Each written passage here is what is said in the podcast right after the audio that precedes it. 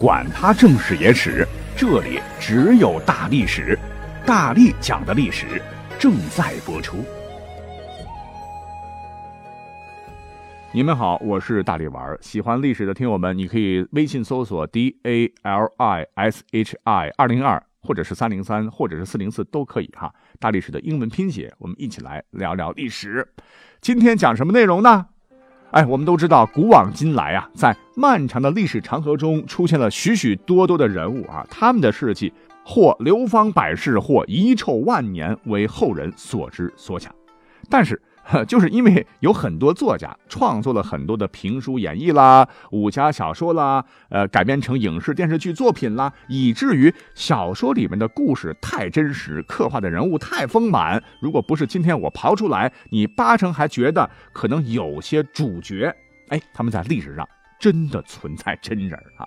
你像李元霸、宇文成都、罗成、穆桂英、杨六郎等等等等这些个英雄豪杰，我们之前讲过哈，就不多说了。今天专门聊一点哈。大家可能听的比较少的，哎，我们就按照朝代顺序来讲好了。哎，真的很巧哈，昨天我正好看到某家电视台在放一部叫做《薛仁贵传奇》的老片提起薛仁贵啊，那乃是唐朝开国功臣，征战数十年，曾大败九姓铁勒，降服高句丽，击破突厥，功勋卓著，留下了良策西干戈，三箭定天山。神勇收辽东，仁政高丽国，爱民向州城，脱帽退万敌等经典故事。所谓是将门出虎子啊！听到这儿，很多朋友肯定会想到，薛仁贵好像有个儿子叫做薛丁山，那真是拥有超凡的军事天赋和超人的武艺，算得上是唐朝中的一员猛将啊！立下战功无数。当年呢，樊梨花与薛丁山阵前交锋，一见钟情。樊梨花是装败退走，薛丁山欲乘胜追击，不想被樊梨花所擒。薛丁山遂娶樊梨花为妻，从此薛丁山和樊梨花成了模范好 CP 呀！领兵打仗，奇谋不断，平定六国战乱，功高劳苦，被唐高宗李治封为两辽王，其妻。樊梨花为威名侯。那薛丁山夫妇一共啊，就咕叽咕叽咕叽生了四个儿子。啊，那个个是骁勇无比啊！尤其是三子薛刚，喜欢打抱不平、仗义直言，长安城里名头很大呀，人送绰号“通城虎”。可是后来在一次事情当中啊，他竟然闯下了大祸，踢死了太子。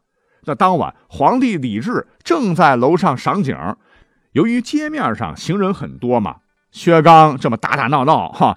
人群突然遭到惊吓，就发生了人挤人、人压人的这种惨剧吧。连李治观景的楼台都被撞击倒塌了，李治从楼上坠下，身负重伤，不久驾崩。按照当时唐朝的法律，薛刚应该是一命抵一命，可是他可是踢死了帝国未来的继承人呐，甚至连当今的万岁爷都是因你小子而死，那罪过大到应该是株连九族了。可是唐高宗李治啊。佛心来者，哈！此前呢，跟孩子们交代说，薛家历代功臣对大唐忠心耿耿，所以薛刚踢死太子，惊崩圣驾一事，只追查薛刚一人就好了，不必追查薛刚全家。可是谁曾想到，他一咽气，他老婆武则天心狠手辣啊！为了尝尝做皇帝的滋味，妄图将拱卫大唐的支柱一根根全部拔除，就利用这个机会，竟然下令。在两辽王府就地挖了个大坑啊，将薛丁山一家二百八十五口通通活埋，妄图斩草除根。可怜薛丁山一辈子为国效力，最后却因为孩子丢了性命。幸好这个主犯薛刚在犯事之后逃跑了，所以幸免于难。但是灭门之仇也惹得了后来的薛刚反唐的故事。好了啊，被我这么一通吧唧啊，你能分得清楚我讲的这些，哪些是艺术加工的，哪些是杜撰的，哪些是真实的历史吗？哈，其实啊，薛仁贵这一段是真的啊，后头演绎的薛刚通通都是假的，因为生他的爹和妈在历史上压根儿也不存在，所以他也就不可能存在哈。我们扒扒历史啊，其实薛仁贵他确实有一个儿子，还不止一个，不过都不叫薛丁山。最接近薛丁山的有一个孩子叫做薛讷啊，是子承父业，在历史上也是唐朝一代名将。史书说他不善言笑，但沉着勇悍。早年为城门郎、蓝田县令等职，任内呢是坚决拒绝了宠臣来俊臣的非分之请，迫使其收回成命。他自此以刚正秉直闻名于世。后以将门之子得到武则天重用，累官并州大都督府长史，检校左卫大将军，是镇守边疆，屡立战功。后来因为年龄太大了，哈，戎马一生打不动了，就回家休养，哈，最终病死，享年七十二岁。那这和小说演绎的因为站错了队被武则天满门抄斩的薛丁山，他完全就不是一个人。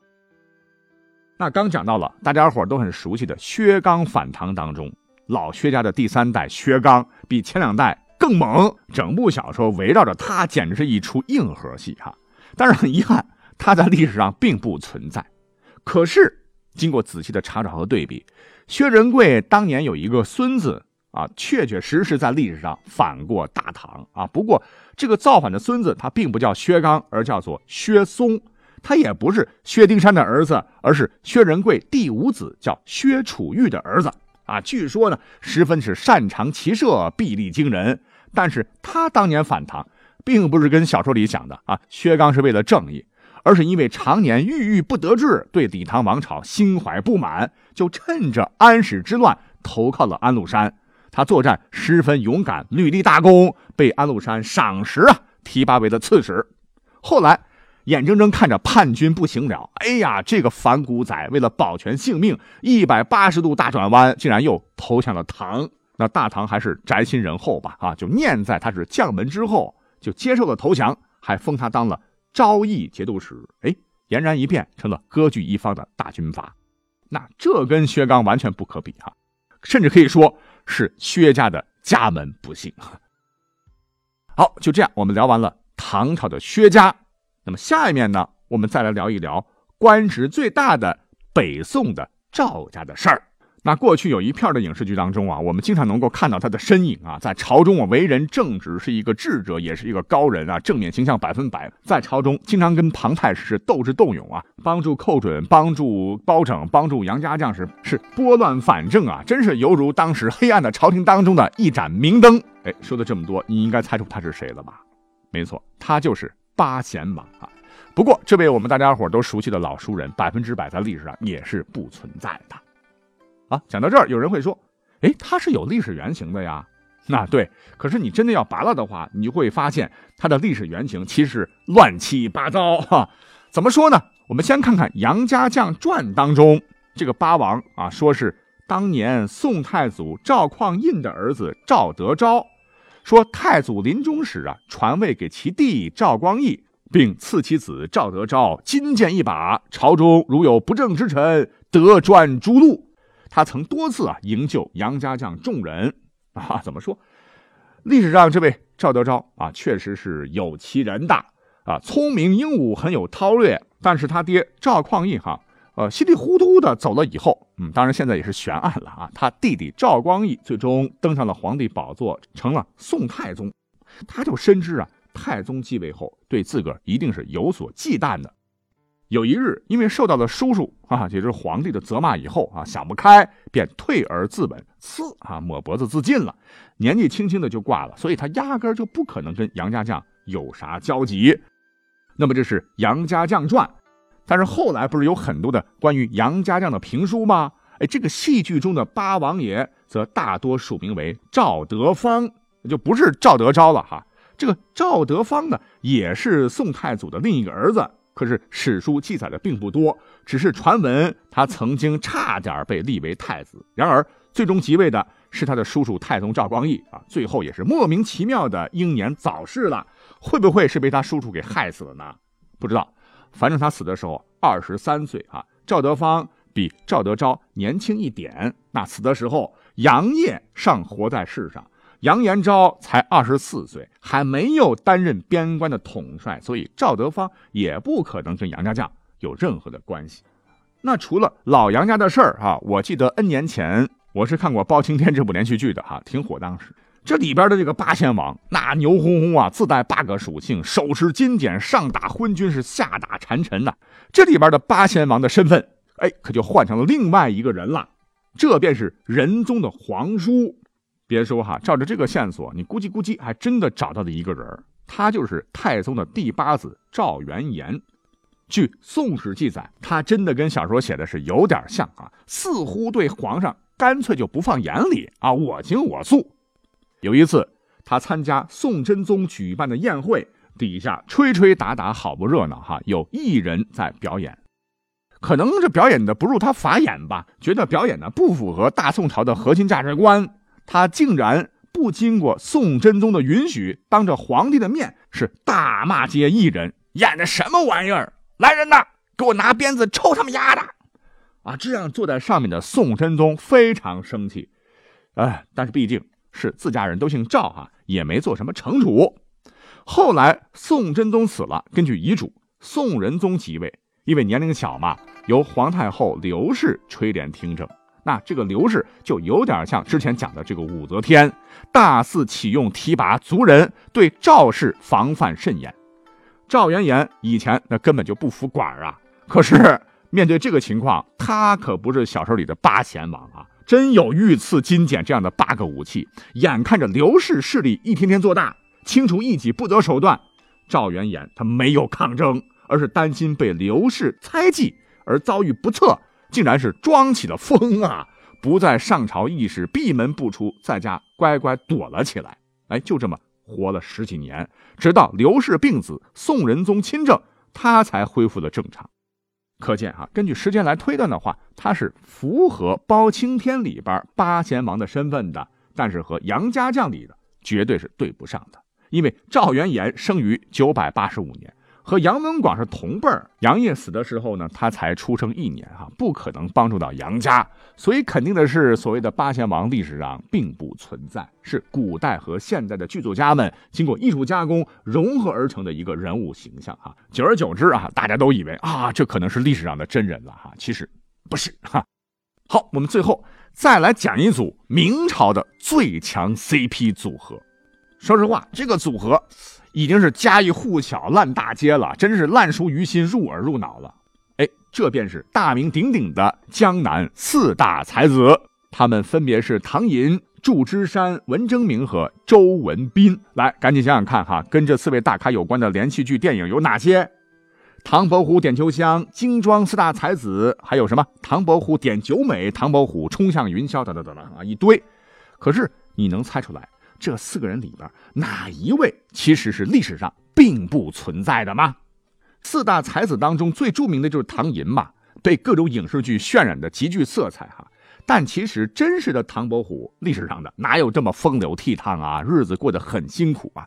自幼聪明好学，博览群书，年少中了秀才。可是命太背哈，三十岁的时候进京赶考，被冤枉作弊下狱，妻子因此离去，最后落得卖画为生，晚年生活困顿。和周星驰扮演的唐伯虎简直是判若两人。文征明呢，啊，号衡山居士，擅长诗文书画，家中先辈历代在朝廷为官，书画造诣十分全面，也十分精通，是一位全才。